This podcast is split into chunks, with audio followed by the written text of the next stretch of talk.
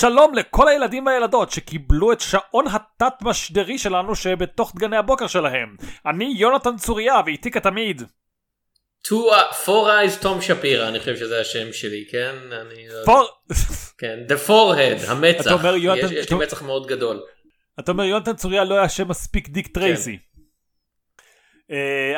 אבל זה השם. יש אנשים שם בשמות, יש בחור יהודי שסתם קוראים לו סם משהו. כאילו, אם דיק טרייסי היה מתורגם לעברית בשנות ה-60 או 70 בכזה, לא יודע, אצבעוני או משהו, אז יכול בהחלט להיות שהיו קוראים לו יהונתן צוריה, בלש. בלש עשוי ללא חטא. אז לכל הילדים והילדות שמצטרפים למשדר הרדיו המיוחד שלנו, אנחנו מדברים הפרק בעונה של בלי גלימות השלישית למספרה בפודקאסט של אין הדג מציגים על דיק טרייסי, כפי שכבר התחלנו ופירטנו הרבה בשתי הדקות הראשונות שלנו. חשוב לציין דיק טרייסי מ-1990, כי זה דיק טרייסי שרוב האנשים מדברים עליו, אבל בכל זאת אנחנו פודקאסט שאוהב לגעת מדי פעם במוזר, והיו סרטים של דיק טרייסי לפני זה. עובדה שזכורה לי במיוחד, כי יום אחד בעודי נער צעיר וחולה, הוריי הולכים לספריית הוידאו המקומית ושואלים אותי אם אני ארצה לראות את הסרט, ואני זיכרוני מהקרנה בטלוויזיה של סרט צבעוני ומענה מלא בפיצוצים, אומר להם דיק טרייסי בבקשה, אני גוסס, והם מגיעים אליי עם סרט בשחור לבן מ-1940 ומשהו, ואני כזה רגע, מה זה? מה קורה פה? זה לא וורן בייטי, זאת לא מדונה. אבל הסרט היה טוב? אני לא הייתי בנוי, אם אני אראה אותו מחדש אולי אני אדע, אבל כאילו בגיל 9-10 מה שלא הייתי, אתה לא בנוי להעריך סרט בשחור לבן בשנות ה-40 כאילו. מצד אחד, מצד שני אני חושב שאחרי גיל 10 כמות הערכה שלך לדיק טרייסי יורדת משהו. כלומר, אם אני אתחיל האיכות הכי גדולה והבעיה הכי גדולה של דיק טרייסי, והסיבה שאין ריבוט, נקרא את זה בשם אחר, הסיבה שאין ריבוט לדיק טרייסי, זה שזה משהו כל כך ספציפי, לדור כל כך מסוים שהתחנך על הסטריפ, ההזוי והמסטולי הזה, שזה לא כמו, אתה יודע, צבי הנינג'ה, שאתה יכול למכור לדור אחר דור אחר דור. משהו בדיק טרייסי, כאילו, הסרט הזה היה מסיבת הפרידה של העולם, מהזיכיון שהוא דיק טרייסי, מצד אחד יש משהו עצוב בכך שלא עושים סרטים מטורפים במובן מסוים, כמו דיק טרייסי או קומיקסים כל כך ביזאריים, כמו, ומצד שני, טוב שהוא נשאר בעבר, טוב שיש לנו את ה... יונתן, אתה טועה ומטעה את הקהל שלנו.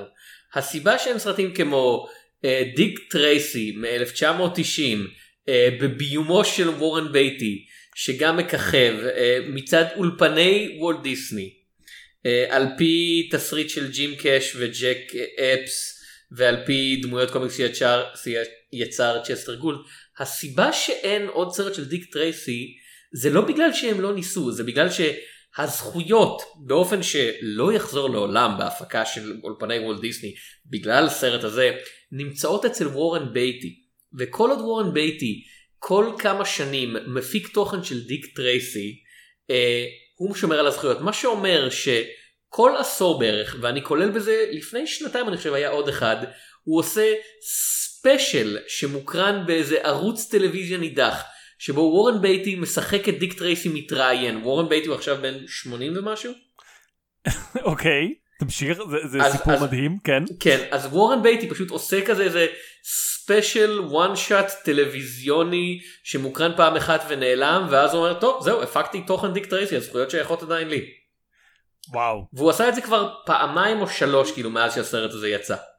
כן, אבל אני כן... זה משהו שבדרך כלל האולפנים עושים לשחקנים, כאילו, ידוע, או לבמאים, ידוע הסיפור כמובן על... וכפים לוהטים על זה שהאולפן כדי לשמור את הזכויות אצלו הפיק סדרת פיילוט לסדרת טלוויזיה שמעולם לא שודרה, כאילו רק מטרה לשמור את הזכויות כדי שמל ברוקס לא יוכל לקבל אותם, וזה אחד המקרים היחידים שבהם השחקן והבמאי עושה לאולפן כזה אצבע משולשת ענקית וצהובה וכזה נה הזכויות שייכות לי לנצח, כל עוד אני חי, כאילו כל עוד אפשר להזיז את הידיים שלי ולהושיב אותי בכיסא, אני אשאר דיק טרייסי, ואתם לא תוכלו בחיים להפיק סרט. אני אגיד שקודם כל זה סיפור מדהים, ושנית כל עדיין לכאורה נשאלת השאלה, טוב, במקרה של וורן בייטי אפשר בהחלט להגיד שזה גם איזשהו אגו של כזה, אני היחיד שהוא דיק טרייסי, מה זה, איזה מוצ'ו אני, אבל יש גם איזו שאלה שאתה יודע, יש הרבה אנשים עם זכויות שלהם שכזה, לא, הם אומרים, צריך דיק טרייסי לצעירים, מה שהנוער של ימינו חסר לו, זה סרט שיחנך אותם על הערכים הטובים של דיק טרייסי, שהם, לא יודע, חוש אופנה. אני רוצה להגיד משהו מאוד מוזר יחס לזה שוורן בייטי הוא מעריץ גדול של דיק טרייסי. אני לא קראתי את כל הקטלוג של דיק טרייסי, קראתי לא, כי זה עדיין רץ משנות ה-30 ועד היום. אם תתחיל לקרוא היום רצועה של דיק טרייסי כל 5 דקות, אתה לא תסיים עד סוף השנה הזאת. כן, אבל אני עדיין מרגיש שיש משהו בגרסה של וורן בייטי של דיק טרייסי שלא לחלוטין נאמנה למקור. כלומר, הדיק טרייסי של וורן בייטי הוא כזה די חמום מוח ושובר כל הזמן את החוקים, ויש משהו קצת בטמני בדיק טרייסי של וורן בייטי של כזה, וורן, אתה לא יכול לפרוץ לשם, אין לך צו. וכשאתה רואה את הקומיקסים, חצי מהזה זה בירוקרטיה וכזה, אנחנו צריכים להציג צו, הוא בורח וכזה, כן, אבל אלה החוקים. כאילו הדיק טרייסי, יכול להיות שהיא טועה, שוב, יכול להיות שהיה תקופה מסוימת, ואחריה הוא באמת יותר יתגלגל למה שיש בקומיקס, בסרט, אבל התחושה מהקומיקס זה שהוא באמת בלש מאוד על פי החוקים, שכאילו, בהיעדר מילה אחרת, הוא קצת קופגנדה, בין קופגנדה לקופטופיה. קופגנדה, למי שלא מכיר, זה מושג שנועד לתאר את כל התעמולות פרו-משטרתיות שיוצרים בהוליווד, כי יש להם הסתחבקויות עם המשטרות אחרי זה, אבל יותר אפילו משזה היה הקומיקס קופגנדה כזה, זה היה קופטופיה כזאת, שהשוטרים מאוד מאוד, אתה יודע, זהירים וטובים, ותופסים את האנשים ואמיצים, ואתה יודע, עוזרים לאנשים בשכונה ותומכים בילדים, ואתה יודע, מבזרים אחריות ונותנים לעוד דברים. זה היה העידן של דיק טרייסי התחיל בשנות ה-30 כזה, זה היה העידן של הג'ימן, שלה כזה, אתה יודע, המשטרה צריכה להיות, אתה יודע, ישרה ונאמנה, וזה ברנשים עכשיו בחליפות וב... עניבות שאתה יודע יש להם לסת מרובעת, באמת הם צריכים להיראות כמו שצריך, כן, והם צריכים לייצג איזשהו ערך. זה לא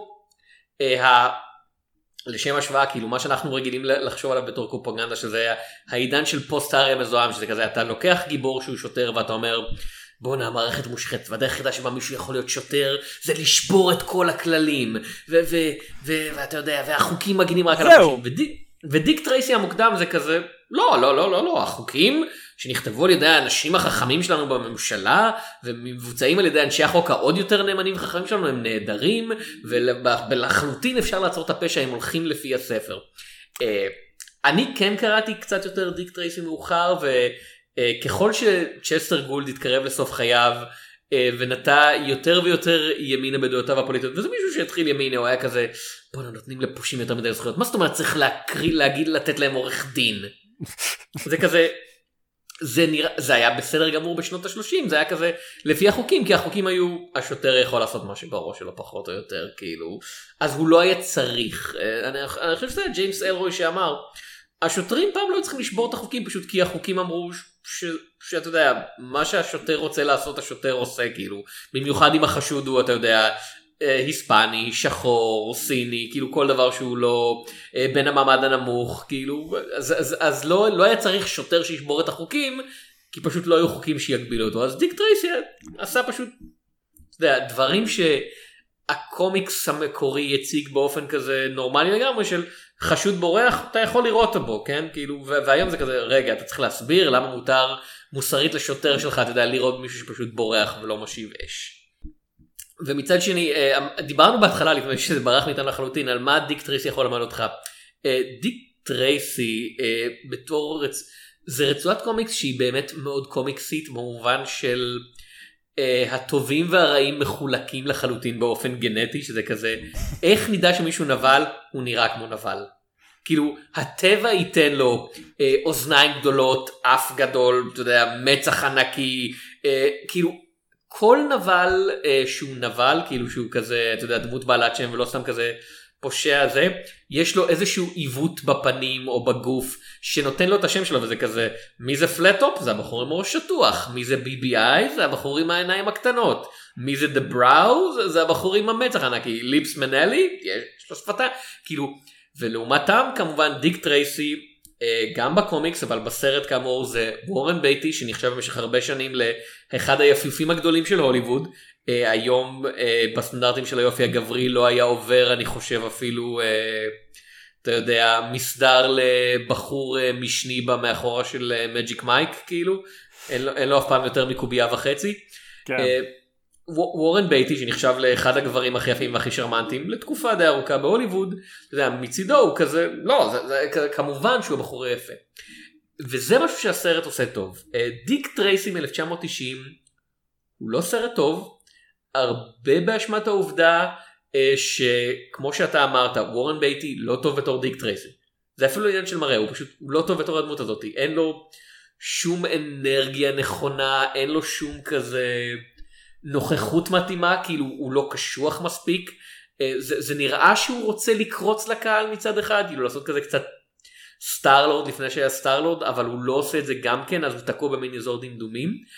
אבל הסרט כל כך יפה, כי הסרט הזה זה סרט שהעיצוב הוא 90% מההצלחה שלו. אני אגיד, כן, איך קוראים למעצב? אני שלחתי לך ואז חמק לי השם שלו, כי למה שאנחנו אנשים שמדברים על קולנוע נזכור את האנשים שעושים את הקולנוע.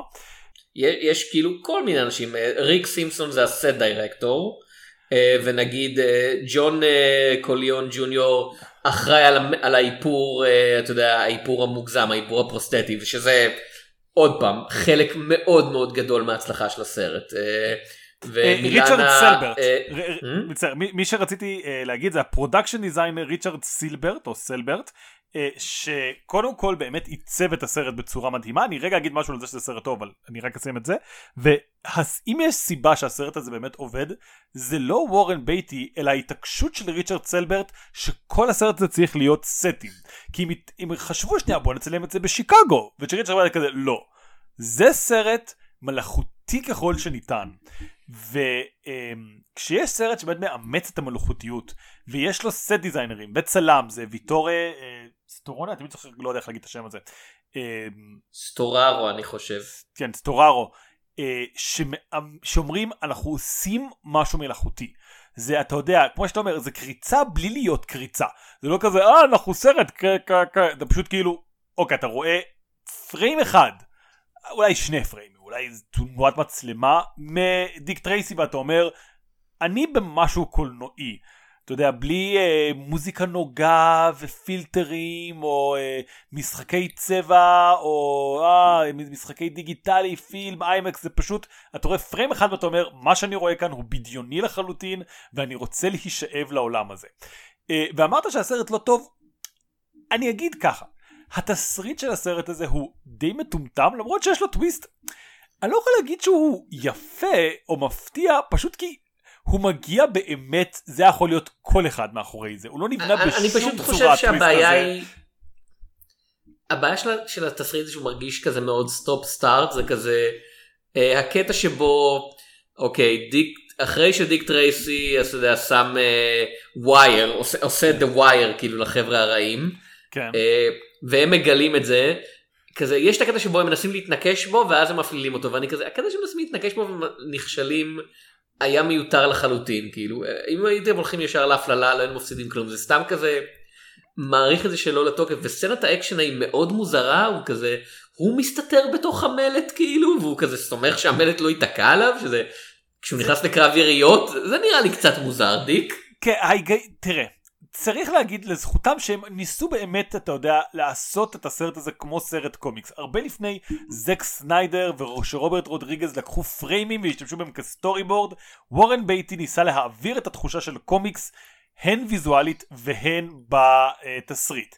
וההחלטה לעשות את זה פשוט הייתה ויזואלית מדהימה.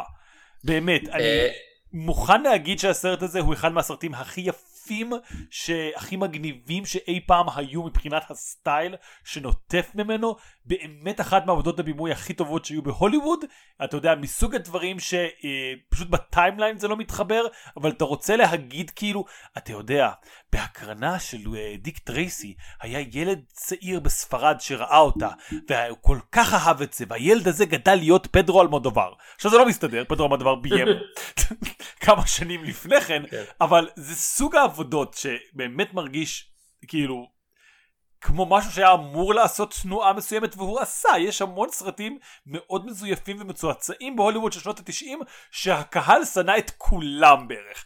הדסון הוק וכל מיני דברים כאלה. דיק טרייסי לא היה כישלון, אגב, הוא פשוט היה כל כך יקר. זה היה מהמקרים המוקדמים האלה של הסרט עלה כל כך הרבה לזמנו, שאפילו העובדה שהוא עשה המון המון כסף, זה היה כזה, לא, אנחנו צריכים המון המון המון כסף. משהו שחשוב לציין, אני לא יודע אם אתה יודע את זה, אבל כשאמרו לי את זה פעם ראשונה, העיניים שלי נפערו. אחד הדברים הייחודיים לסרט הזה, זה שיש בו רק 7 צבעים, ולא 7 סוגים של צבעים, אלא לא, לא, יש בדיוק 7 צבעים. כל צהוב שאתה רואה בסרט הזה, הוא הצהוב של המעיל של דיק טרייסי. כן. כל אדום הוא אותו אדום, הוא מהאור לרכב, כאילו באמת כזה הלכו עד הסוף עם הקטע של הפלטת הצבעים של הקומיקס המוגבלת, של אתה יכול לעשות רק אך כך וכך צבעים ראשיים כאילו, והם שחזרו את זה על סטים. ואני חושב שאחת הסיבות שהרבה, לא הרבה סרטים עשו את זה, זה כי זה המון עבודה, זה נורא יקר. כאילו, אל פצ'ינו, אחד הכוכבים הגדולים של דורו, ישב והסכים להתאפר כל יום למשך 3.5 שעות. כאילו, האיפור הזה עולה הון תועפות, להשיג שחקן מסוג אל פצ'ינו. כאילו, יש פה המון שחקנים יקרים שמופיעים על הזמן, כאילו, לא רק שמופיעים על המסך לקצת זמן, אלא הם קבורים תחת כל כך הרבה איפור, כאילו, שאתה כזה, הבאתם את אחד השחקנים הכי יקרים בעולם, וזה לא אפילו כזה, הוא בובת CGI, שאתה יודע, הוא הקליט את זה ב... תא, ואחרי זה עשו זה, לא, לא, לא, הוא היה צריך לשבת, אתה יודע, על כיסא, במשך כך וכך שעות, כאילו דסטין הופמן, כאילו, כדי שבסוף כזה, אתה תגיד, זה מוכר לי, ובשנייה האחרונה שאתה רוצה, רגע, זה פאקינג דסטין הופמן, הבחור הממלמל הזה, מה זה? אני רוצה להגיד כמה דברים לגבי הליהוק. קודם כל, באמת, אני אגיד משהו מאוד מוסר, אנחנו מקליטים את הפרק הזה באוגוסט, ואנחנו עדיין, אתה יודע, הפצצה האטומית שהיא ברבי היימר נחתה לפני כמה שבועות, ואנחנו עוד חווים אותה, ואחד הדברים הראשונים שהכי, ההשוואות הכי בולטות שהיו לי מדיק טרייסי זה ברבי, שזה גם כן סרט מאוד מצועצע, עם שורת כוכבים מאוד גדולה, שהיה נראה שהיה מוכנה לבוא רק בשביל להגיד היי על הסט, כמו שיש לך בסרט הזה גם את קאתי בייטס וגם את ג'יימס קאן, אתה יודע, שכיכבו באותה שנה במקביל במיזרי, ופה פשוט באים להגיד היי בערך. מנדי פטנקין, דיק ון דייק, כאילו פול סורבינו, כמו שאמרת כזה, קת'רין אוהרה. כן, ועם הסטים המוגזמים והכל, וצריך להגיד שלפחות על פי התקדים של אל פצ'ינו, זה נראה שזה פשוט באמת היו אנשים שאו מתו על וורן בייטי, או גדלו על דיק טרייסי, כי אל פצ'ינו, כי תקשיב, בשלב הזה, אתה יודע, בעידן השני נקרא לזה של סרטי גיבור היה, אחרי שאנחנו נוטשים את כל הדברים שאף אחד לא מכיר באמת של 30 ו-40, אין לי מושג איך הם היו, כבר ראינו שחקנים מאוד גדולים, לוקחים כסף מאוד גדול בשביל לגלם נבלים בצורה מאוד מאפנה. כאילו אנחנו אחרי הג'ין הקמן לקס לוטור של העידן הזה. אל פצ'ינו היה מועמד לאוסקר על הסרט הזה, צריך להגיד, וזה בצדק. עכשיו הוא הפסיד לג'ו פשי, אז בסדר, אבל אם ג'ו פשי לא היה מועמד על החבר'ה הטובים, לא זה, זה לחלוטין היה צריך להיות של אל פצ'ינו, כי הוא מדהים, זה מאוד טיפשי, כן? זה תפקיד קומי, גרוטסקי. תפקיד של... הוא עושה פה את מה שאנשים חושבים... שהג'וקר של טים ברטון עשה. כן, זה תפקיד שצוחק על אל פצ'ינו כאן בלא מעט דרכים, והוא במקביל רציני ומטומטם ומגוחך וקורע מצחוק, ואל פצ'ינו כמובן שחקן מאוד גדול, אבל אתה לא יכול למנות המון הופעות קומיות שלו לפני דיק טרייסי וגם מאז, צריך להגיד. כלומר הדבר שהכי מכירים לו זה הופעה המטומטמת ההיא בג'ק וג'יל, נראה לי זה הקשר היחידי של אל פצ'ינו וקומדיה, והוא מצחיק פה. יש את הסצנה של החזרה ואל פצ'ינו מפזז על הבמה בתוך כדי מביים, והוא אומר כן כן, הוא אתה יודע מקריא את המילים של השיר תוך כדי וכזה yes you want more money no you don't love him, וזה שחקן שמשקיע, זה לא מישהו שבא לחתום על צ'ק, זה אפילו לא מישהו שאומר, כן, אני רוצה לשפר את מעמדי, שמעתי שכולם היום עושים סרטי קומיקס, זה מישהו שכל כך בקטע, וזה באמת הופעה נהדרת, וכאילו... כן, אבל זה קצת, עוד פעם, זה קצת תורס את העובדה שכזה, כולם פה מלוהקים טוב חוץ מבורן בייטי. כן. כאילו יש אנשים שהסרט לא נותן להם מה לעשות, כאילו גלן הדי בתור טסט רוהרטי כזה, היא החברה הנחמדה שלו, וזהו, והיא כזה, היא מרגישה שהוא בוגד בה, אבל הוא לא, כי הוא דיק טרייסי, והוא wet blanket לחלוטין. white bread, לא יודע, תבחר במילה שלך, אבל אתה יודע, גלן הדי, תבורך, שחקנית תיאטרון מאוד טובה, כן, מנסה, כן, כזה, I'm a broad, see, I'm a tough girl, see, אפילו צ'רלי קוסמו בתור הילד כזה, יש שם איזושהי אנרגיה, ווורן, כאילו, הסצנה שבה, אתה יודע, מציעים לדיק טרייסי שוחד, והוא מסתכל מלמעלה, והוא כבר מוכן להיות מוחזב, שכזה, אוי, האלה שלו לוקח את הכסף, ואז וורן בייטי כזה עושה, אני לא רוצה את הכסף שלך, והילד כזה מחייך, זה יש שם משהו, ווורן בייטי הוא פשוט אבן שואבת, כאילו הוא חור שחור בלב הסרט הזה, למה? כאילו וורן בייטי עשית עבודה טובה מאוד בלהביא את כל האנשים המוכשרים האלה, עשית עבודה טובה מאוד בפשוט לסתום את הפה ולהקשיב למעצבים שלך שיודעים איך לגרום לסרט להיראות טוב, והחלטת ללהק את עצמך, כאילו אני מניח שהסרט הזה לא היה נעשה בלי וורן בייטי, זה היה כזה, האולפן אומר לא, אנחנו רוצים אותך גם בתור כוכב, אבל הוא לא טוב בזה. כאילו, אני לא ראיתי מספיק סרטים שהוא וורן בייטי. אני אגיד ככה. אני אף פעם, מאלה שראיתי אף פעם לא התלהבתי ממנו, כאילו. כן, צריך להגיד, גם אני לא מתרשם מאוד מוורן בייטי השחקן, הוא באמת, לדעתי שחקן שכל התעילה שלו באמת היא כמה שרמנטי הוא, עוד מימי שנות ה-60, לדעתי אפילו הסרט הראשון שלו, זוהר בדשא, יהיה להם כאלה מבלטו עם שחקן אחר, ואז אני מאוד מצטער, כולו זה כאילו רומנטיקה, וכזה וואו, כזה חלומי, והלוואי וזה, והוא צריך להגיד את טובת וורן בייטי, שהוא ניצל את הכריזמה הזאת, באמת בשביל לפתוח הרבה דברים בהוליווד החדשה, כלומר הוא, אתה יודע, אחד הסמנים הגדולים שלה, הקלייד בבוני וקלייד, כאילו הוא הביא את השרמנטיות הזאת להערצת פושעים ואנטי גיבורים והרבה דברים מאוד מסקרנים, ואף פעם הוא לא יותר מכזה. קודם כל, אני לא יודע, אני שמוק חמוד, זאת הבעיה. הוא התפרסם בתור מי שמשחק את השמוק הנערץ, ודיק טרייסי זה בדיוק ההפך, כן? כן. בדיוק ההפך. ואין לו את הטווח לעשות את זה. כן, היה תקופה, היה הרבה שלבים שרצו להביא את דיק טרייסי בהוליווד החדשה, והיה רגע שג'ון לנדיס היה אמור לביים את קלינט איסטווד, ואני לא חושב שהסרט היה טוב כמו הסרט של וורן בייטי, אבל קלינט איסטווד תחת ג'ון לנדיס כדיק טרייסי היה יכול להיות מדהים. כאילו, כשאתה אומר תקופה, כאילו קלינט איסטווד של איזה שנה, כי כבר בשנות ה-80 היה קצת מבוגר לזה, טיפה, אני לא יודע. כן, תראה, יש אמת בזה, כלומר, תכלס, אם אנחנו מדברים על... אתה צריך מישהו שהוא באמת כזה old fashioned Hollywood, כאילו, לסת ברזל כזה, אני לא יודע. קורט ראסל היה יכול להיות טוב, מאוחר יותר, כאילו בשנות ה-60 נגיד הייתי אומר לך קלינט ווקר, זה ששיחק בדרטי דאזן את הבחור הגדול, את סמסון פוזי. אם אנחנו בשנות ה-60 גם קלינט איסטווד היה יכול לעשות את זה. כן, אבל כאילו באמת, אתה צריך מישהו כזה. כאילו, וורן בייטי, אני כל פעם שוכח בכמה מעט סרטים הוא שיחק, כאילו, זה בן אדם שלקח הפסקות ארוכות בין הסרטים שלו, כאילו אחרי בוני וקלייד, 3 שנים לפני הסרט הבא שלו, וכזה, מקייב ומיסס מילר ודולרס ב-71, ואז עוד פעם 3 שנים, הוא כל פעם לוקח הפסקות ארוכות, אולי בגלל זה אנשים התלהבו, זה היה כזה בונה, אתם זוכרים לראות את וורן בייטי שוב, ועד שדיק טרייסי יצא, זה היה כזה, אנשים כזה, שכחו את העובדה שהסרט הקודם שלו לפני זה היה אישטר.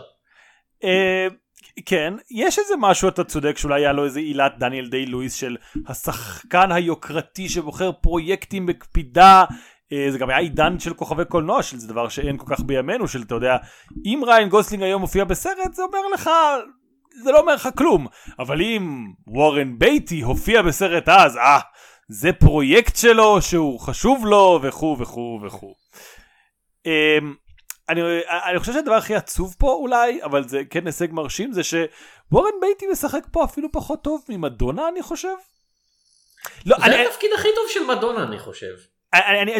לא תחרות גדולה, אבל בכל זאת. אני אחדד. זה לא שוורן בייטי גרוע ממדונה, כמו שמדונה מתאימה לתפקיד הזה. כלומר, זה היה בערך...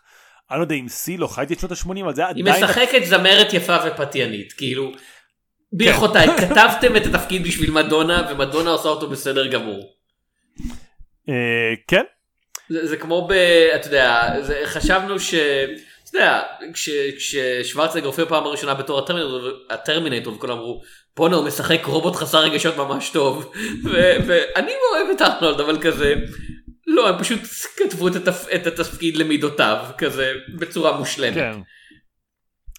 וכן, וחבל באמת... וזה באמת, יש הופעה יותר טובה של מדונה? כאילו, יש משהו שמתאים לה יותר?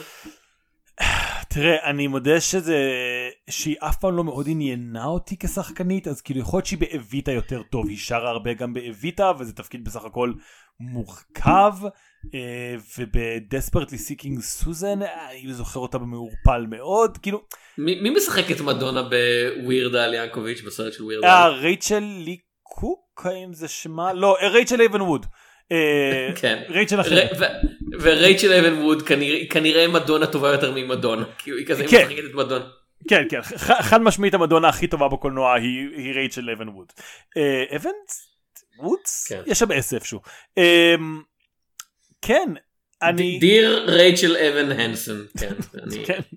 אז אני כן רוצה רגע, דיברנו סחור חול, אני רוצה להגיד, כאילו, הרושם, כאילו, אני מסכים איתך שוורן בייטי הוא לא דיק טרייסי טוב, אבל אני באמת, אם צופים, אתה יודע, צפו בנו עד כה ועוד מתלבטים, אני חושב שאתם צריכים לראות את הסרט הזה. זה סרט שראוי להיראות, ובזמן... לפחות פעם אחת. לפחות פעם אחת. הוא... איזשהו סוג של חוויה שבאמת אין לה המון, אתה לא יכול להגיד על הסרט הזה, ראיתי מיליון דיק טרייסי, כאילו, לא. הדבר הכי קרוב באמת זה סין סיטי, כאילו, לא, זק סניידר לא, כי זק סניידר זה כזה, אני מעתיק פריימים נבחרים, ואני שם אותם בקונטקסט של הגרסה שלי, ואיר אחת האם זה רוברט רודריגז כזה, לא, לא, לא, לא, אני אביא את השחקנים ואני אצלב אותם כמו הקומיקס, והפריים ייראה כמו הקומיקס, וזה באמת כזה משהו שעד היום בעידן של סרטי קומיקס לא נראה הרבה כמוהו, ודיק טרייסי זה באמת שנה אפס של זה, ולא הרבה אנשים הלכו על זה, כי זה קשה לעשות את זה, כאילו מבחינה הפקדית קשה לעשות את זה. אני אגיד שגם קשה להפוק את זה, וגם זה, אתה יודע, אתה בא לוורן בייטי ואתה אומר, אבל לא איבדת, כלומר, אין פה... הבאת את זה למסך הגדול, אבל מה היה העיבוד? ובדבר כמו עיר חטאים זה מאוד עובד, וגם בדיק טרייסי, כי הסטייל נשפח, אז אתה לא צריך לעשות את החלק של העיבוד, אבל לכאורה תסריטאים מתחכם, היה אומר, אבל זה לא סרט, זה, אתה יודע, זה רצף סטריפים שהוא על קולנוע, אבל זה לא הופך את זה לסרט, אין פה את האוריג'ין סטורי של דיק טרייסי, או את ההתפתחות שלו ממקום אחד למקום אחר, זה סתם... כמו שאתה אומר, זה הולך במעגלים, ואז דיק טרייסי מנצח, ואז ביג בוי, ואז רק עד שבסוף קורה משהו. אגב, נקודה אקראית מאוד. נבלים בדיק טרייסי מתים. או כן, בכמויות מטורפות. דיק טרייסי ידוע להדק קלה. לא, ואני אומר, יש בזה משהו כל כך מרענן בקומיקס, כי הרי הבעיה הגדולה של הקומיקס זה שאנשים בו לא מתים, וזה נכון לגיבורים וזה נכון לנבלים. נבלים כל כך לא מתים בקומיקס שיום אחד הג'וקר התרבה, ואז יש 3 ג'וקרים. הם עושים תהליכים הפוכים. בדיק טרייסי פשוט הורג את הנבלים שלו בקומיקס, כן? גם בסרט, אבל... אל תדאג, הם פתרו את זה מזמן, זה בדרך כלל כזה...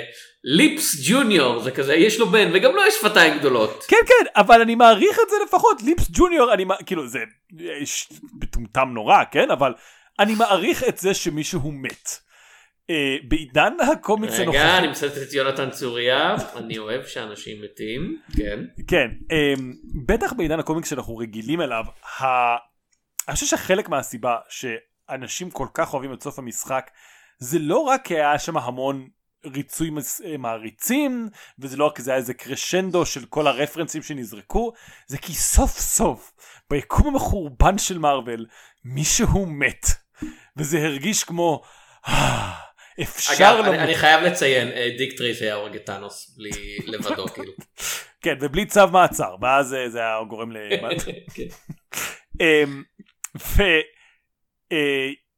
וכאילו יש משהו במוות בקומיקס, בסיפור מתמשך בין הבלים, שהוא מאוד משחרר, שזה גורם לך לא להרגיש סטגנציה מסוימת, ושהכל תקוע במקום. וכשאין את, ושוב, במרוול כן יש, אתה יודע, נבלים מאוד משניים שמתים, אבל יש, אתה יודע, עדיין את הנבלים שהם שומרים, עדיין זה, בטח בקומיקסים משווים את זה, בקולנוע הם עוד הורגים נבלים, כל היחסים שלהם לנבלים שם מאוד מוזרים, אבל בקומיקס נבלים לא מתים, אוקיי? וכמו שאתה אומר, הם חוזרים פה ושם, וזה נבלים איקונים, והם משבטים את עצמם לתוך גרסאות של ספיידרמן, והם הילדים של ספיידרמן, וכל מיני שטויות. ודיק טרייסי פשוט כזה, לא, פשוט הרגתי את כולם. כאילו, נבלים צריכים למות, הם רעים. אתה יודע, כאילו, יש כל מיני שיחות שאתה רוצה לדמיין, של כזה בטמן כזה, אני אמרתי לא להרוג אף אחד, אבל אז הם יעשו פשע עוד פעם, בטמן. כן, אבל זה הקוד האתי שלך. הקוד הקטי שלך מטומטם, אמר דיק טרייסי, לאיש שלבוש כמו עטלף. שאגב, אני מרגיש שלדיק טרייסי יש מספיק חוש אופנה להגיד את זה לבטמן. כאילו, בטמן עם הזה שלו פחות מפחיד מה, כזה, הצבעי הזהרה של דיק טרייסי הוא כמו דבורה מאוד פולטת.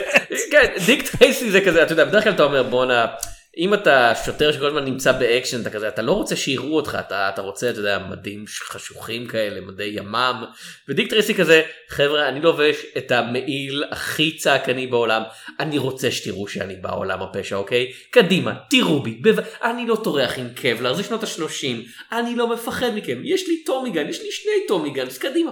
פה אין, פה, נראה אותך. ווורן בייטי לא מעביר את כל זה. לא. וורן בייטי, הוא גיבור אקשן שלא מסוגל לעשות אקשן. כאילו, אני מצטער. הוא גם לא גיבור אקשן. איזה עוד סרטי אקשן הוא עשה אחר כך? לא, אני אומר, בסרט הזה לכאורה. בכל הדמויות פה הוא הכי מרגיש כמו מי שעושה קוספליי לדיק טרייסי. ולא דיק טרייסי. משהו שחשוב לציין. אין הדג מציגים, כל הזמן מקבל תלונות. למה אין לכם יותר פרקים על מחזות זמר? כמה פעמים אני צריך להגיד, אני, תום שפירה, לא אוהב מחזות זמר. הסרט הזה הוא רבע מחזה זמר? כאילו, יש הרבה יותר מיוזיקל נאמברס משאתה מצפה. כן, אבל זה שיר אחד. לא, סליחה, יש 3-4 שירים בסרט הזה. יש את Sooner or Later, ויש Good Times Are Rolling, ויש עוד איזה שיר אחד לפחות בהתחלה. כן. אני, כחובב מחזות זמר, אני לא מרגיש שזה הסף שאנחנו מצפים ממנו למחזה זמר. אבל כן, לא, יש שם... כי זה תמיד כזה העובדה של הדמות של מדונה שרה, אבל כזה הסרט, לא סתם כזה לא ייזמרת, זה כזה, לא, לא, אנחנו נראה אותה מבצעת, כאילו. כן. ופעמיים לפחות זה יהיה על רקע מונטאז'. המונטאז' של, אתה יודע, הם הפלילו את דיק טרייסי וכזה, Good Times Are Here Again, זה משהו שערוך אחלה, כאילו, זה עבודת עריכה... והתאמה כאילו לקצב של המוזיקה שעשויה נהדר. כן, תראה, אפשר להגיד שזה טכנית סרט של מחזמר של כבוד, כי הוא סדר אוסקר לסטיבן סודנהיים, כאילו אחד מהאגדות של ברודווי, אז כאילו יכול להיות שאתה יודע, גם היה בו רק שיר אחד, נתת אוסקר לסודנהיים, אתה מחזמר של כבוד. פרסים זה חשוב, בטח לאנשים בברודווי ומחזות זמר. עוד פעם, זה מדהים כמה אנשים איכותיים היו מעורבים בסרט הזה בכל הצדדים הטכניים, וכמה הבמאי סלש כוכב שלו מושך אותו למטה, מסרט של 4.5-5 לסרט שהוא כזה, הוא 3, אתה יודע, מבחינתי הוא כזה 3/5, הוא כזה, אני נהנה לראות אותו, אני נהנה לחשוב על הדרך שבה הוא בא לעולם, הוא לא טוב מספיק, הוא לא טוב מספיק בשביל מה שמסביבו, זה באמת... אני לא יודע, אני מנסה לחשוב על זה. יצא לך פעם להקשיב לשירים של רש, של הלהקה רש? אני יודע ואתוודא שיש שם 2 שירים שאני מכיר, אחד בגלל גיטר הירו, והשני בגלל קאבר של להקה אחרת, ואז הלכתי לשמוע את המקור, הייתי כזה, וואו, רש להקה איטית מדי. אני צריך לשמוע את הקאבר שוב פעם. אוקיי, זה קטע של כזה, הם להקה של, אתה יודע, טופים, גיטרה, בס נהדרים, באמת מבוצעים על ידי מאסטרים ברמה הכי גדולה, ואז גידי לי פותח את הפה שלו ואתה כזה, מי אמר לך שאתה יכול לשיר? למה? אתה לא מסתפק בלהלחין ולנגן, אתה אחלה נגן, למה אתה חייב לשיר? למה? בבקשה, תפסיק. אני כאילו באמת, אז אני אגיד שזה פחות הורס. כאילו, אם אנחנו בסיכום, אני אגיד שוורן בייטי כדיק טרייסי לא עובד, אבל הוא לא הורס לי בשום שלב. הוא פשוט, כאילו, באמת הוא מצליח לחפות על כל הדבר מסביבו. אתה מסכים שיש איזה, כאילו, אתה מדבר אותו כמשהו הוא שואב, אני מדבר אותו יותר כפילטר אפור, שכזה, כן, אוקיי, כאילו, כל הצהוב עובד, הפנים פחות מעניין. כשהוא לובש צהוב. מדי פעם הוא גם סתם לובש חליפות, וזה פחות יפה לו. כן, ושוב, אחד הדברים המעניינים אגב, מאחר ואנחנו פודקאסט על קומיקס וקולנוע, במקביל לציית הסרט הזה היה בליץ פרסומי, אתה יודע, הצעצועים במקדונלדס וכל השטויות האלה, במקום פשוט להדפיס מחדש קומיקסים, אולפני וולט דיסני שכרו את קייל בייקר, שהוא היה קרטוניסט שנמצא איפשהו על הגבול בין המיינסטרים לאלטרנטיבה, כאילו הוא עבד בשביל מרוול קומיקס וכאלה, אבל הוא גם עושה דברים עצמאיים יותר, כאילו והרבה יותר אפלים ומוזרים, לעשות מיני סדרה של דיק טרייסי, ששואבת מהעיצובים של הסרט הזה, וזה בן אדם עם עיצוב מאוד מובחן משלו, מאוד כזה פלסטיקי מוקפץ כזה, מנסה לעשות משהו שהוא גם כן דיק טרייסי הקלאסי, ובאותו זמן כזה עם הפנים של וורן בייטי כזה מודבקות כזה על הדמות, כן? וזה כל כך מוזר. תגיד, יש לי שאלה. אמרת שדיק טרייסי עדיין רץ. כן. מה החידושים הטכנולוגיים בעולם של דיק טרייסי בימינו שאתה לא יודע? כי כאילו בעבר זה היה כזה וואו, יש לו שעון שאתה יכול לדבר דרכו, ואז זה היה כזה וואו, יש לו שעון שאתה יכול להעביר. החידושים העיקריים אני חושב זה בתחום הקרוס אוברים. כמובן, כן. דיק טרייסי, אנחנו ספוילר לפרק עתידי במין סדרה הזאת, דיק טרייסי נפגש עם ליטל אורפן אני. אבל בימינו? או בשנות ה-80? כן, כן, לא, בימינו, יותר ספציפי, ליטל אורפן אני, רצועת הקומיקס, נגמרה לפני כמה שנים, והיא נגמרה בקליפהנגר, של אבא שלה נעלה או משהו כזה, וזה נפטר בתוך העלילה של דיק טרייסי. מה? זה והבנתי שהיו עוד כמה קרוס אוברים שכזה דמויות אחרות, כאילו עוד פעם דיק טרייסי בשלב לא מאוחר, כאילו כשג'סר גולדס די בחיים נהייתה רצועה מאוד מוזרה, כאילו הוא נפגש עם אנשים מהירח, הייתה ציביליזציה שלמה על הירח, כן, ואז אחרי שג'סר גולד מת האנשים שהמשיכו אותו היו כזה לא זה רצועת פשע, אנשי הירח נאבדו ואי אפשר לדבר איתם יותר, זהו ביי ביי, ואז היוצרים לאחרונה שזה עוד ספוילר לעוד פרק עתידי, כי הכל פאקינג מתחבר, אחד האנשים שעבדו הכי הרבה על דיק טרייסי בשנות ה-90 אני רוצה להגיד, זה מקס אלן קולינס, שלימים נכתוב את Road to Perdition, את הקומיקס, והוא כזה, לא אפשר להחזיר את כל הדברים הקלאסיים האלה, זה בסדר, לא אכפת לי אם זה מטופש. אם אנחנו כבר מדברים, אם אנחנו כבר בשלב האנקדוטות על דיק טרייסי, אז אני חושב שלקוראים מסוימים, כי זה ספר שלעתי לא נמצא עוד הרבה, ההיכרות היחידה האפשרית של קומיקסים של דיק טרייסי היה קוראים בארץ, אתה מתכוון? כן, קוראים בארץ, מצטער. היה ספר צהוב גדול שכזה דיק טרייסי הבלש, בלש הקומיקס המפורסם בעולם, בלש הקומיקס המפורסם בעולם, שהופץ בסביב, ואני כזה חבר'ה, בטמן נמצא שם, כאילו עם כל הכבוד דיק טרייסי.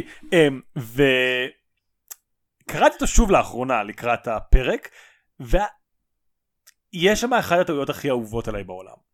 המתרגם ראה שמסופר בספר על פרודיה שנעשתה לדיק טרייסי בסרט של לא ספוילר, למרות ששקל היה, הציעו את השם הזה כשרצו לעשות את הנגדה, לא אמרתי מילים, הציעו את השם של הקומיקס הזה כשהלכנו לעשות את הרשימה של הסרטים שנדבר עליהם, אבל לא יצא לנו לדבר עליהם.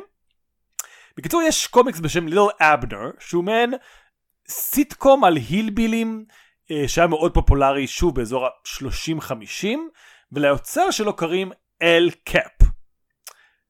מי שתרגם את הספר ראה את האנקדוטה על אל קאפ שעשה פרודיה על דיק טרייסי, ועל אל קאפ שמאוד נעלב שדיק טרייסי לא שם את הדמות של ליל אבנר בקומיקסים שלו, והוא אמר אל קאפ, שם חשוד, האם הוא בעצם אל קפונה? ובספר עצמו לילדים, שאין להם שום דרך לדעת יותר טוב, כי זה היה שנות ה-90, עוד לא היה אינטרנט, כאילו כזה תחילת שנות ה-90, או אפילו סוף שנות ה-80, הם היו צריכים להאמין שאל קפונה, באמצע קריירת הפשע שלו, נורא אהב את דיק טרייסי, ואמר, אני אעשה קומיקס מחווה, אני אעשה קומיקס מחווה לדיק טרייסי, אני קשור אליו, אני אעשה קומיקס בשל עצמי, רצועת קומיקס עצמאית של אל קפונה, ושם אני אצחק על דיק טרייסי, ואתה, וכאילו הוא ממש אומר שם במילים כזה, איזה נחמד לגלות את חוש ההומור של אל קפונה, או משהו כזה, ואתה כזה... אני לא רוצה להרוס לך את הבועה, זה עולם כל כך מדהים שאתה חי בו, שאל קפונה הפך לקריקטוריסט באמצע החיים שלו, זה לא קשור למציאות. ואם אני כבר... עכשיו אני נזכר שאל קפונה זה הבן אדם האמיתי היחיד שהופיע בטינטין, כי באלבום מוקדם של טינטין הוא נוסע לאמריקה להילחם בגנגסטרים, וזה כזה, זה אל קפונה הוא בפירוש אחד מהם, והאנשים זה היה בשנות ה-30, אל קפונה עדיין היה חי ופעיל, ואנשים אמרו, הרז'ה כנראה, מישהו כנראה אמר להרז'ה בשלב מסוים באמצע כתיבה, אני ממליץ לך לא להמשיך לכתוב על הפושע הרצחני הנודע הזה, כאילו הילד גיבור שלך מביס אותו, זה עשוי להיגמר רב שלך, ובאמצע הסיפור זה כזה, אל קפונה נעלם ומוחלף בגנגסטר בדיוני, פשוט כזה, איך שעבר לילה זה בובי סמיילס, מי זה אל קפונה? לא שמענו עליו, תשכחו מה שקראתם ב-14 הדפים הקודמים. אם אנחנו כבר על אל קפונה, יש... אני חושב שהמעבר הכי קשה לדיק טרייסי, כאילו התקופה הכי קשה שהכי הוציאה אותו מרלוונטיות, הוא זה שאין פושעים מפורסמים יותר. ואני לא יכול לדמיין עולם של חדשות שאתה יודע, הסלברטים שלך הם פושעים. עכשיו לפני שתגיד, מה זאת אומרת? יש לך את כל האנשים שמסתמכים אתה יודע, התקפות מיניות והעלמות מס. זה לא אותו דבר, כי הם התחילו כמפורסמים. לא, כאילו... אתה יודע, דיק טרייסי יוצר את אלון מאסק על אי תשלום שכר דירה במשרדי טוויטר. אני כזה, עד כמה שזה יהיה נחמד, זה לא... זה לא אותו דבר כמו מישהו שהוא מתראיין לחדשות וכזה, אז בובי מגיל שכולם יודעים שהוא פושע רוצחני, אבל לא הצלחנו להוכיח עדיין. מה יש לך להגיד לחדשות? זו תקופה כל כך מוזרה בתקשורת, בעולם, שגנגסטרים היו... סלבריטים, עזוב כאילו גנגסטרים, אתה יודע, של טו בעיר. זה אני מאמין שיש עוד ערים בארץ, בעולם, לא יודע אם עיר, שכונות שזה נכון בהם. אבל הרעיון שהם סלבריטאים, שכולם מתלהבים מהם, הוא כל כך זר לי. ואני חושב שאחד הבעיות של בדברים כמו דיק טרייסי, או אפילו בלתי משוחדים, זה שיש במקום שאומר כזה, זה נשמע כל כך מגניב, זה נשמע כל כך מגניב שיש לך גנגסטרים בחדשות. אני רוצה את זה, אני רוצה שיקום גנגסטר על מלא. לא, אתה יודע, פוליטיקאי מושחת וזה, לא, לא. גנגסטר שמראיינים אותו כל היום והוא כזה המשטרה לא נחמדה אליי, אני סתם איש שומר חוק, וכולם יודעים שהוא גנגסטר, כולם אף אחד לא חייב את זה. לא נעים לי להגיד לך, אבל אתה חי במדינה שבה עזוב, בוא לא ניכנס לזה. לא, זה לא אותו דבר, אני אומר לך, זה לא אותו דבר כשזה פוליטיקאים, זה ספציפית פושע, כי אין את הכיסוי, כי פוליטיקאים זה כיסוי, מה אתה עושה? לא, אני פוליטיקאי, לא, פה זה כזה, מה אל קפונה, מה התפקיד שלך אם אתה לא גנגסטר? אני לובש חליפות מקצועי, יש לי בעל, יש לי בר, זה לא אותה סקאלה. כן. טוב, אני בסדר, כאילו לא יודע, אני בסדר, דיק טרייסי versus מיסטר ביסט, כאילו, זה הפושעים של ימינו. אז משהו שהזכרת קודם, ובואו נחזור עליו, זה באמת הקטע עם הגאדג'טים, שקצת חשוב להסביר, אני חושב קצת מבהיר מה הבעיה עם הסרט הזה. כשדיק טרייסי הקומיקס התחיל, זה היה באמת כזה עידן של כזה, בונה על מה המדענים עוד יחשבו, כן? ובקומיקס של דיק טרייסי היה פריצה מדעית פורצת דרך פלאפונים, כאילו פרי פלאפונים, כן? כן. ובשלב מסוים היה לו שעון שמאפשר לתקשר ישר עם המטה, כאילו זה היה מכשיר קשר, רק שהוא היה יכול לעשות אותו לכל מקום, ואז אחרי זה אפילו כזה שעון וידאו, כאילו שמאפשר לעשות את זה וידאו קולס, בשנות ה-30 וה-40, כן? כן. ובשנות ה-90, אוקיי, היכולת לדבר עם מישהו מרחוק, על משהו ממוזר כמו שעון היא מרשימה, כאילו היה אז טלפונים, אבל אתה יודע, הם היו דברים סופר גדולים ובלגיים, ועם טווח מוגבל וכזה, היית צריך לטעון אותם הרבה, אבל זה כבר לא היה מדהים, זה לא היה כזה, וואו, תראו דיק טרייסי, כאילו פורץ הדרך. ובימינו בכלל זה יהיה כזה, מה יהיה הטכנולוגיה שתהיה לדיק טרייסי שהיא לבטמן יש גם קצת בעיה דומה של כזה, אתה יודע, כשהוא התחיל היה לו כזה, יש לו מטוס פרטי חבר'ה, ויש לו בומרנגים, ויש לו מכונית משוכלת, ואני כזה, אוקיי, כן, בסדר, יש לו בומרנגים, אני מאוד מתרשם, יש לו חליפת טייס, ואני כזה, תום קרוז קופץ עם 40 כאלה כל יום, כאילו. אז אני אגיד לך מה אני חושב הבעיה עם דיק טרייסי, ועם בטמן, שבגלל ששניהם, זה לא השמענו, כאילו מצטערים, זה נשמע מאוד מאשים. אנשים אלימים, אז הציפייה שלנו מהם היא של גאדג'טים אלימים. ולכאורה הגאדג'טים הבאים של דיק טרייסי ושל בטמן, הם הגאדג'טים אני מצטער על האזכור המאוד הקראי הזה, הסרט מרגלים לא רגילים, שבו וויל סמיף הופך ליונה. והוא עובד עם תום הולנד שיש לו שלל גאדג'טים מוזרים שכל הסיפור שלהם זה שזה גאדג'טים שהם לא קטלניים ולא מזיקים. ובטמן ודיק טרייסי לא עושים את הדילוג הזה. כלומר כן, התקשורת בימינו אין המון דרכים לשפר אותה. היא, אתה יודע, ברגע שאתה בשיחות וידאו אתה כבר לא רוצה להיות בשיחות וידאו כי זה די נוראי וזהו, אין לך עוד קפיצה. הקפיצה הבאה היא באמת הדבר הכי שאפשר להגיד זה באמת כאילו איזשהו זיהוי שקרים, אתה יודע, כאילו, זה לא הפנים שלו, הוא לובש מסכה, אני יכול לראות את זה עם השעון שלי, ומעצר בלתי אלים, כי אנחנו לא רוצים להרוג פושעים, סימן שאלה, שזה לא הנחת המוצא של דיק טרייסי, והנחת המוצא של בטמן היא גם לא שאנחנו לא רוצים להרביץ להם. בטמן רגע, מה שאתה אומר זה שמה שאתה רוצה מדיק טרייסי זה בעצם זה פרי-קריים, מדוח מיוחד. לא, קפצתי יותר מדי, אני לא רוצה פרי קריים, אני רוצה, כשקריים קורה, אני נחמד לגביו. אני חושב שכן, כאילו, זה לא עבד טוב, כל הסיפור של פרי קריים. לא בדיק טרייסי ולא בעוד סרט שיוצא, לאף אחד לא אכפת ממנו עד שאנחנו נסיים את זה, העתיד של נועם קפלן, שזה סרט ישראלי על חברה עם אלגוריתם לחיזוי מטוריסטים, שלא עובד, אבל הסרט לא מתייחס לזה. כאילו לזכותו יאמר בהרבה חברות טכנולוגיה במנו, העובדה שהמוצר העיקרי לא עובד, לא מפריע להם למכור אותו. תקשיב, אני לא יודע אם אנחנו הולכים לדבר באמצע דיק טרייסי, הסרט ישראלי, אבל זה סרט כל כך מאכזב, כי הוא אפילו לא עושה את זה, הוא פשוט כל כך כזה, בעתיד, שבו יש אלגוריתם לחזות טרור, אבל במקום אחד הוא נכשל, ואז אנחנו לא מתייחסים לקונספט הזה יותר אף פעם, אתה כזה, מה? למה? זה קונספט מגניב, הייתי רוצה את הסרט. לגיבור לא היה מעיל צורך מגניב. קודם כל, גיבורה, ושנית כל, מי יכול לגרום למעיל צהוב לעבוד בעצם? זה דיק טרייסי והאיש עם הכובע הצהוב מג'ורג' הסקרן. זה השניים, נכון? אני חושב שזה פחות מי יכול לגרום ויותר מי מספיק אמיץ. אני חושב שצהוב הוא צבע שכאילו, כאמור, כשאתה יוצא בו אתה צריך את הביטחון העצמי של כזה. אני מאוד צהוב.